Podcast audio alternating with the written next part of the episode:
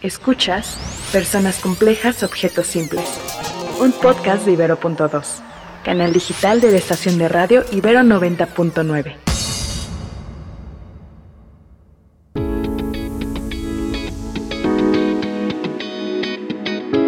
Bienvenidas, bienvenides y bienvenidos a Personas Complejas, Objetos Simples, el podcast en el que hablamos de la sociedad vista a partir del diseño. Yo soy Luciana León de la Barra, un ser bigénero bisexual. Y yo María Pérez, una mujer cisgénero heterosexual. Y hoy vamos a hablar sobre estudiar diseño contra ejercer diseño. Esperamos les guste.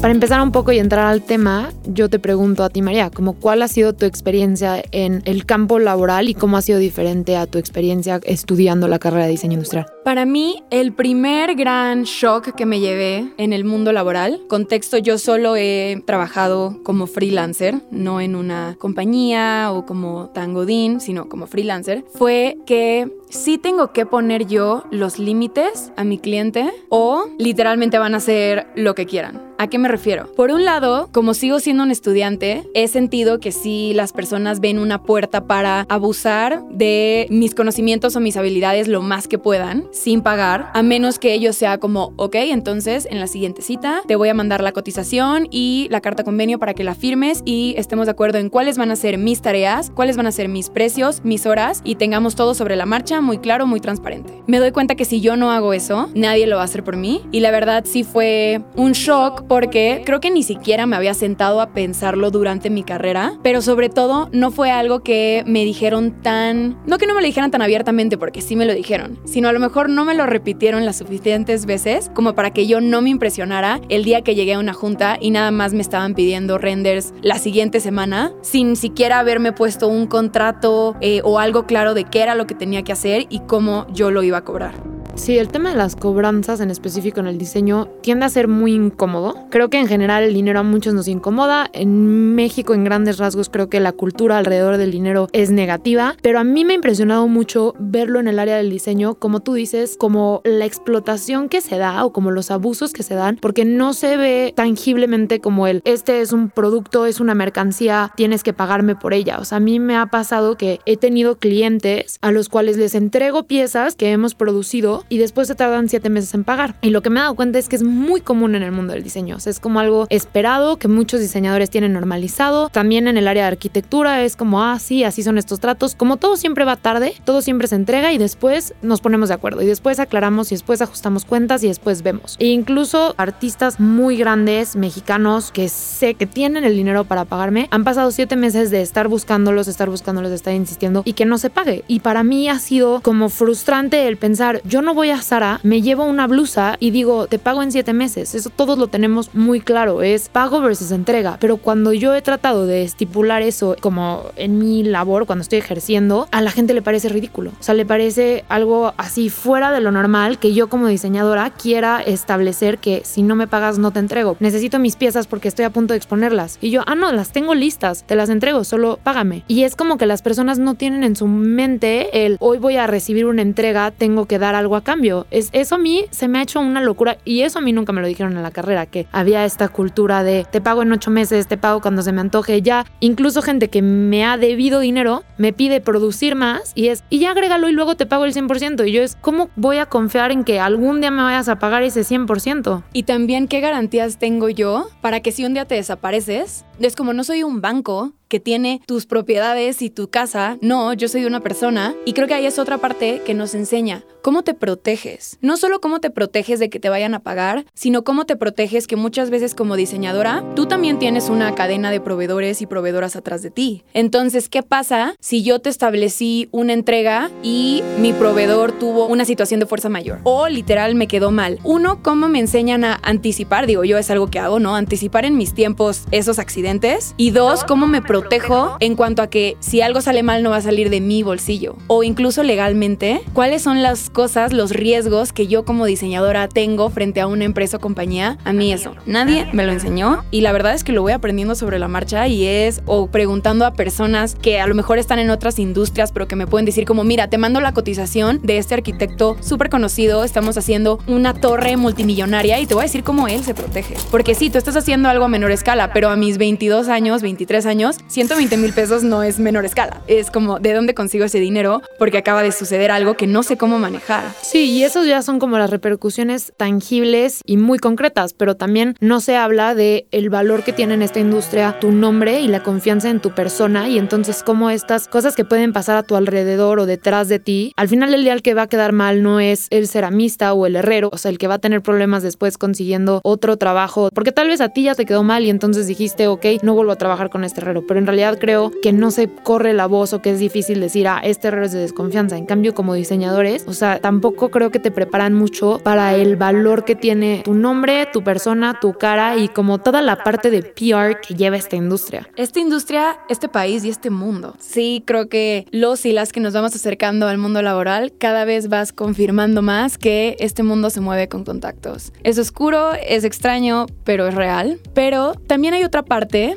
de estas diferencias entre estudiar y ejercer y es lo que estudias y lo que te piden cuando entras a un trabajo. Platícame un poco sobre eso. Es muy impresionante. O sea, yo estoy todo el tiempo como viendo qué vacantes hay para diseñadores y viendo qué están buscando las empresas y como viendo, pues sí, o sea, dónde se está buscando el diseño. Y es interesante porque hoy en día cada vez más se escucha el no, es que ya se está valorando mucho más el diseño y todas las empresas quieren tener un diseñador y en todos lados se busca un diseñador. Pero parece que los que crean las vacantes o creen que estar buscando diseñadores no saben qué es lo que hace un diseñador. Incluso nosotras cuando platicamos y siempre usamos el término global diseñador, como que dejamos detrás un poco el hecho de que hay múltiples tipos de diseñadores. Hoy en día parece que todos están buscando una mezcla entre diseñador gráfico, interactivo y community manager. Y entonces es como, a ver, el gráfico para que haga todas estas como presentaciones, posts y toda esta parte de la identidad visual y lo visual que se va a compartir para quien estés trabajando. Después el interactivo, porque todos ya creen que todos sabemos de diseño web y página de internet y toda esta parte de diseño más de experiencia digital. Y el community manager que lleve las redes. Pero esa carrera no existe. O sea, no hay el soy diseñador gráfico interactivo manager de redes. Y yo, por ejemplo, como industrial, como que la gente cree que tengo muchísima área laboral y que puedo aplicar a todos estos vacantes, pero en realidad hay muchas cosas ahí que no sé hacer y que desafortunadamente tenemos que acabar tomando muchísimos cursos adicionales en doméstica, que parece como la segunda universidad de todos nosotros los diseñadores, cuando yo creo que en principio, pues es algo que nos deberían preparar y enseñar porque es el campo laboral al que nos estamos enfrentando hoy en día. Y que también hay un factor importante es qué generación somos nosotras y probablemente la mayoría de las personas que nos escuchan. Sí creo u observo que nos tocó una etapa como de cambio. Entonces, sí, Instagram lleva una década, pero Instagram como una fuente esencial de venta eso es relativamente reciente, no creo que tenga más de cinco años. Entonces, por un lado, sí tuvo que haber una rapidez por parte de las instituciones académicas de, ok, esto está pegando, lo tenemos que enseñar ahora. Y también por otro, no sé si simplificarlo, pero tuvimos cierta mala suerte de que estas cosas apenas se están haciendo un esencial. Entonces, ya que nosotras vamos saliendo de la carrera, de repente hay nuevas carreras, con nuevos nombres, con nuevos requisitos. De repente ahora sí, textil y moda a fuerza sustentable. Me explico como a lo mejor una chava que ahorita está saliendo dice, seguro que mi mercado me lo va a pedir, pero adivina qué, jamás se me ocurrió meter ecodiseño porque esa era subsistema de industrial y se me hizo cero relevante, aunque ahora en todos lados me lo piden, ¿me explico? Entonces creo que es una mezcla, eh, pero que también está ahí la importancia de cómo los sistemas académicos necesitan actualizarse constantemente. Y no es con un curso durante la semana de diseño al que pueden entrar 30 personas o que a lo mejor no quisiste entrar esa semana porque no quisiste entrar. Siento que es verdaderamente dándole seguimiento y entiendo que cambiar un plan de estudios no es sencillo porque hay mucha burocracia detrás, pero a lo mejor sí internamente saber entre académicos, entre directivos, que la carrera se tiene que dirigir más a esto, ¿no? Que a lo mejor en este diseño 7 ya no solo vamos a hacer un wearable deportivo, sino que además lo vamos a enfocar a plásticos biodegradables, ¿me explico? Porque sí noto ahí una gran carencia en la que yo salgo de la carrera y hay tantas cosas que no sé y que tengo que aprender sobre la marcha. Si de por sí sumergirte al mundo laboral es un reto, es aún un reto más grande y un monstruo que da más miedo el saber que no tienes muchísimas de estas herramientas. Está cañón, o sea, a mí me impresiona el como decir, bueno, voy a tomar ese leap y voy a aplicar para esta vacante donde están pidiéndome un montón de cosas que yo como diseñadora en realidad no sé, pero entonces tienes ese síndrome de impostor de decir, no soy diseñadora gráfica, como esta vacante que dice que está buscando un diseñador, yo con mi know-how y mi conocimiento de las carreras de diseños, entiendo que lo que buscan es diseñadora gráfica y no lo soy. Y es lo que buscan hoy en día la mayoría, que es algo irónico porque antes se hablaba como de la salida del diseño gráfico. Pero creo que en ese sentido, algo que no están dándose cuenta necesariamente las universidades es que hoy en día se busca a un diseñador global. O sea, como que yo me enfocaría en desarrollar a un diseñador global que ya tú, conforme a tus intereses y a lo que a ti te apasiona, te vayas especializando más en el área que te quieras especializar. Pero al final del día, el diseñador de moda va a tener que saber de redes y el diseñador textil va a tener que saber de la creación de páginas web y el diseñador industrial necesita saber de crear contenido visual o audiovisual. Entonces es como empezar a entender que la industria busca un diseñador global, pero no nos están formando como diseñadores globales. Y que te lo dicen mucho él, es que claro, sabes de la carrera sin saber nada. No lo fomenten, no está bien, no es como porque es cliché y se ha dicho dejémoslo así, desacuerdo, porque creo que si siempre ha sido verdad, ahora es más verdad que nunca. Justo por lo que digo, ¿no? La generación que somos, el momento de cambio, el boom, o sea, es como si el internet lleva aquí mucho tiempo, pero ya estamos hablando de metaverso. O sea, ya estamos hablando de cosas para las que no solo no tengo herramientas, ni siquiera sé cuáles son las que tengo que tener, ¿me explico? E incluso este boom de las startups que está ahorita fuertísimo y cada vez más y que justo tienden a ser como las empresas que más están buscando a diseñadores y justo son los que buscan diseñadores todólogos. Entonces, entre más hay cada vez estas empresas independientes y entre más los diseñadores queremos como movemos o tendemos hacia esos espacios creativos que están como de en movimiento y la empresa que se está desarrollando, no sé qué, buscan un diseñador que sepa hacer todo, que te cumpla No están así de que, ah, el diseñador industrial que sepa hacer planos para producción en metal. Esas chambas ya no hay y las que hay no son las que estamos buscando. Es como ver esa tendencia del creativo de moverse a estos espacios tal vez un poco caóticos, pero para los cuales necesitamos muchísimas herramientas que es frustrante saber como, ah, es que esto, una se lo están dando al de la carrera de al lado y otras al de la carrera de al lado, cuando en realidad los tres necesitamos todas. Sí, y creo que específicamente en el diseño industrial, ahorita que pusiste ese ejemplo del metal, se va haciendo cada vez menos de oficios y cada vez más de experiencias, el mundo digital, la comunicación. La comunicación ahorita es súper importante entonces, sí, como que se me hace muy anticuado este sistema en el que es, sí, una diseñadora industrial no quiere ser ebanista ahorita no se va a inclinar, a menos que ella quiera poner su propia empresa, que bueno, será un caso y si ella lo ve así durante la carrera, pues se especializará. Pero en la mayoría de los casos, y aunque quiera ser ebanista, va a necesitar de todas estas otras áreas que estamos platicando. Y retomando este tema que sacaste del metaverso, cuando lo piensas así, la carrera que se siente que se va a volver obsoleta va a ser el diseño industrial, porque al final del día ya cada vez menos se tiende a la compra de productos tangibles, ¿no? O sea, esto de como diseñar un producto, diseñar una silla, diseñar una mesa, o sea, es a lo que cada vez se tiende menos. Y si el día de mañana vivimos completamente en un universo digital, entonces lo que se va a estar comprando son productos digitales y se van a estar comprando esa silla que antes hacía el diseñador industrial, pero que ahora hace el interactivo dentro del metaverse. Y entonces se va a estar comprando la experiencia dentro de este mundo. Y ahorita lo que más está haciendo el boom de NFTs, gráficos. Entonces yo veo este boom de NFT y digo, wow, el gráfico trae todo para desarrollar y explotar esta área y es algo muy alto de diseño, pero ¿de qué sirve que yo sepa los calibres de metal? Sí, y que luego es pues en tu tiempo libre, ¿no? Pues échale ganas. Si nada más estudias, si nada más llevas seis materias, yo quiero ver en tu CV que tus intereses, que tu YouTube está lleno de cómo hacer NFTs. ¡Wow! Aquí ya podemos empezar a hablar sobre sistema capitalista y todo lo que se nos exige. Yo estoy en desacuerdo. Es como, no, enséñamelo. O sea, qué molesto ir ocho horas a la universidad, hacer tarea otras ocho horas, dormir seis y que entonces yo encuentre algún tipo de tiempo libre, digo, quitando vida social y ya saben, ¿no? Vida de ser humano normal, para yo aprender por mi cuenta. Es como entiendo esta parte autodidacta, entiendo esta parte de ser como activo, ser proactiva. Sin embargo, es como, no, si no solo estoy pagando lo que estoy pagando, porque también puede que estés en una escuela pública o privada. Más bien, si ya estoy invirtiendo el esfuerzo y el tiempo que estoy invirtiendo, enséñame lo que necesito saber hoy y no me hagas buscar a doméstica, buscar a YouTube, tener que llegar a un trabajo y arreglármelas, saber que en la entrevista me van a preguntar cómo se usa Photoshop. Entonces antes me preparo tres días antes, todo el fin de semana estoy así intensa en Photoshop para poder hacer la prueba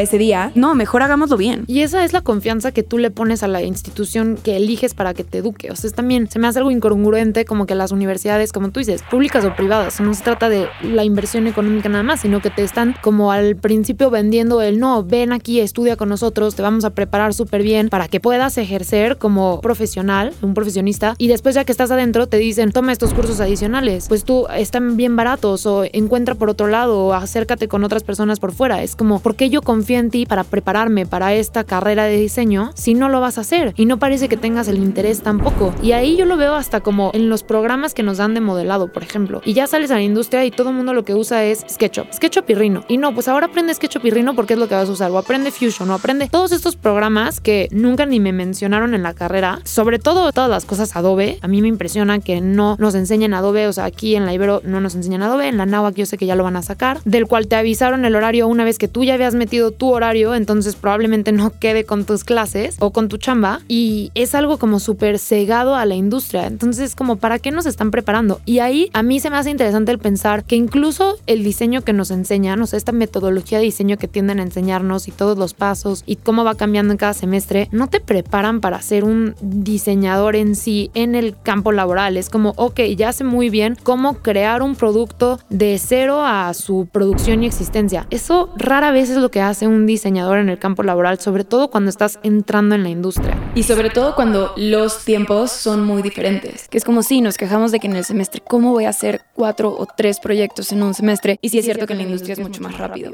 Pero otra parte que yo quiero retomar de lo que estabas diciendo es el tomarse en serio lo que nos están enseñando. Porque yo también ha sido hasta este semestre, que es mi último semestre, mi octavo semestre, que me empiezo a tomar muy en serio los procesos de diseño. Y entonces ya no solo veo la herramienta como tengo que cumplir con esta entrega dentro de dos semanas en la que te tengo que averiguar quién es mi usuario, eh, qué opina de mi producto, sí, sabes, como toda esta información, me la empiezo a tomar en serio y me doy cuenta de que conozco la herramienta, no sé cómo llegar a los datos de esa herramienta. O sea, me encontré la semana pasada en mi clase de diseño de experiencia, me estaban enseñando un template de una herramienta que se trata de saber cuáles son los puntos débiles de tu producto o servicio. Y era como, ajá, pero ¿cómo me acerco al usuario para preguntarle eso? ¿Qué dices? Pues ¿cómo que cómo te acercas? No. ¿Cómo son las preguntas que le tengo que hacer? ¿Por qué medio? ¿Se lo pregunto por Instagram? ¿Le mando un formulario de Google? ¿O eso nada más era broma y lo hacíamos durante la carrera? Y es como, sí, sí era broma. Resulta que tiene que ser una entrevista hablada porque un cuestionario no te sirve de nada. Y es como, ah, bueno, me vengo enterando en octavo semestre, ya que de verdad quiero poner mi marca, ya que de verdad la vendí en Sonamaco y tengo usuarios de verdad que me están diciendo o que qué increíble o que mira, esto no está tan padre, mejor hazlo así. Me explicó, ya que mi reputación de verdad está en riesgo, yo empiezo a hacer las preguntas correctas porque antes no tenía conocimiento para hacer esas preguntas. Y es, ¿por qué tengo que yo enterarme de las preguntas que tengo que hacer y no más bien me lo enseñaste real, ¿sabes? No como llega a esta entrega y dame esto terminado, sino te explico paso a paso cómo acercarte a Luciana, que está usando tus audífonos, y obtener la información que necesitas de la manera correcta. Lo impresionante ahí es que, como tú dices, o sea, esto de que no nos lo tomamos en serio a lo largo de la carrera, pero no es como que es un secreto, ¿no? O sea, no se siente como que los maestros no saben que no se está tomando en serio y no se siente como que ellos sí se lo están tomando en serio y nosotros estamos todos saliéndonos con la nuestra, con las 50 encuestas inventadas que contestamos nosotros mismos o con los bocetos que evidentemente se hicieron una noche anterior o con como estas metodologías que nos vemos obligados a seguir de forma patito para llegar como al resultado que tú estás esperando, que una vez más tampoco es lo que pasa en el mundo real del diseño. Entonces es interesante en ese sentido como el hecho de que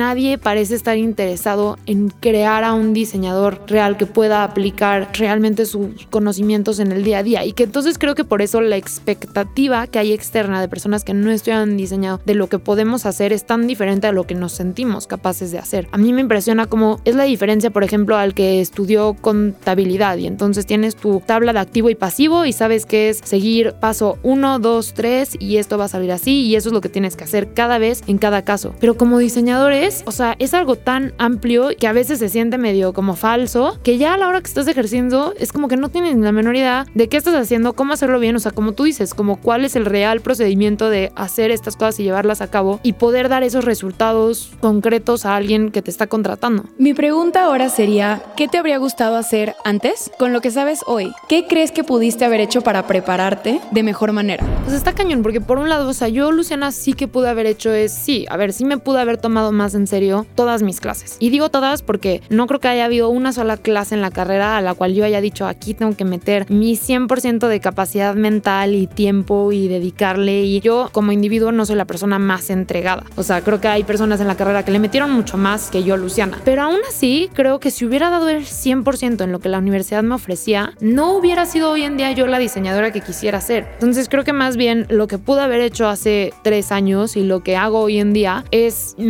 e incursionarme en todas estas cosas externas que ofrece el mundo. O sea, ponerme a buscar becas externas a la universidad para hacer cursos o ponerme a buscar que sí hacerme un tiempo para tomarlos o asistir a talleres de los cuales te encuentras un flyer en una esquina de la universidad por pura suerte porque ni siquiera te llegó el mail. Entonces creo que son todos esos adicionales los cuales me han estado poco a poco llevando a ser la diseñadora que yo quiero ser. Sin embargo, me parece algo extra exigente, o sea, que no debería de ser así. Sí, que ahí es cuando ves a la gente que dice, yo saco ochos porque sé que le tengo que meter a un trabajo que me va a enseñar más. O sea, yo conozco mucha gente que me dice eso, yo he decidido no salir de 10, porque salir de 10 no es eres muy inteligente, no es le echaste horas horas de trabajo a la carrera. Entonces dicen, ¿sabes? Yo a qué le he hecho horas a donde veo que estoy trabajando porque soy el aprendiz de este gran arquitecto que me tiene bajo su ala. ¿Me explico? Y ahí surge la pregunta de, ¿es que entonces como diseñadores y creativos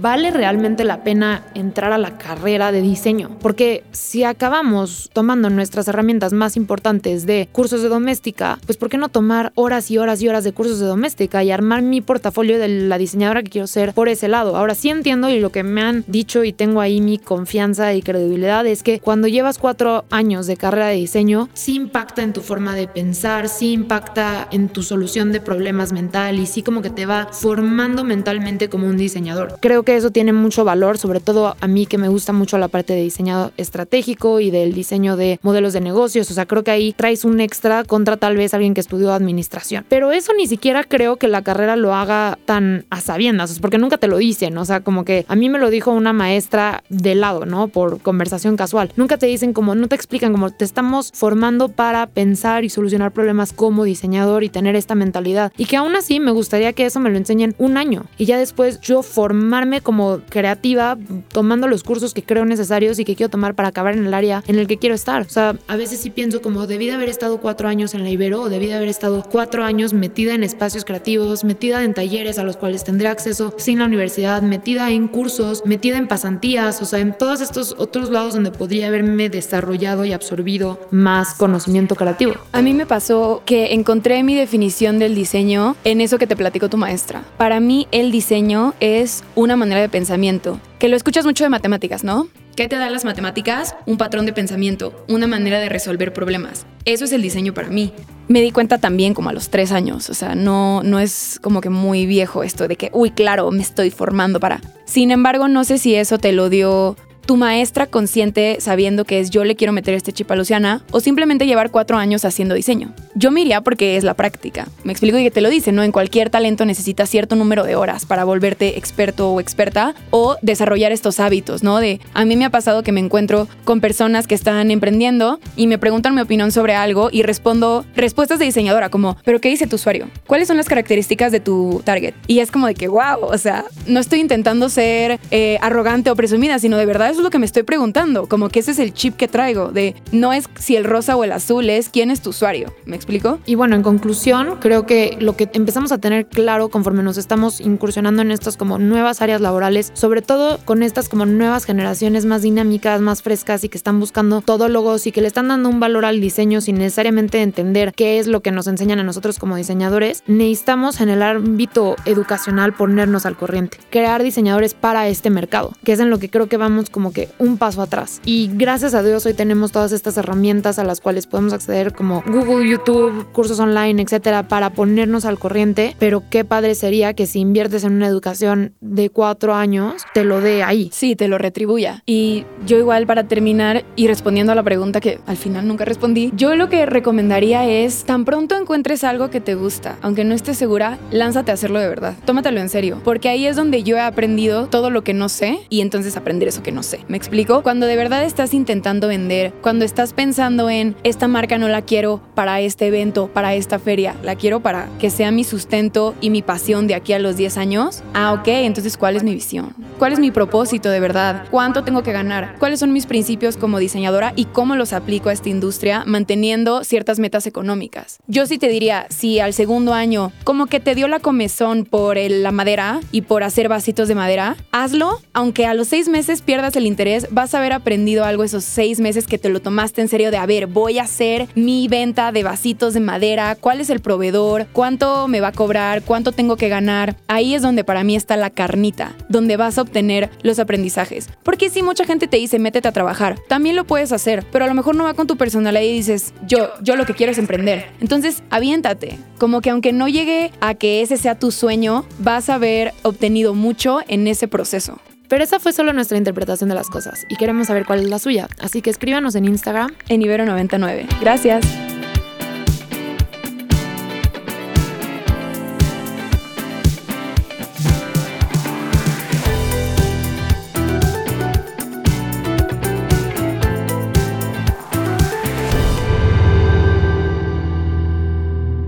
Escuchaste Personas Complejas, Objetos Simples, en su segunda temporada.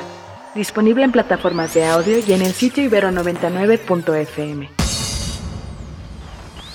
STEM en México, ¿no? Que es estas áreas de ciencias, tecnología, ingeniería y matemáticas una organización sin fines de lucro que impulsa la educación en ciencias, tecnología, ingeniería y matemáticas, que a nivel mundial es la tendencia educativa más importante eh, para los, lo que le llaman los empleos del futuro. Me hizo, mejor dicho, orientar mi carrera hacia grupos en situación de vulnerabilidad. Inicialmente yo estaba muy convencido de que quería trabajar con población migrante, incluso me acerqué al PRAMI, al programa de asuntos migratorios, para ver de qué forma podía yo este, pues, comenzar a, a estudiar. También decidí llevarme ese proyecto social fuera de las aulas y hoy tener una asociación civil dedicada a apoyar a las personas. Escucha. Soy Ibero, mi nombre es Mariana Pérez Cabello. Soy Ibero, segunda temporada. Un podcast Ibero.2, canal digital de la estación de radio Ibero 90.9.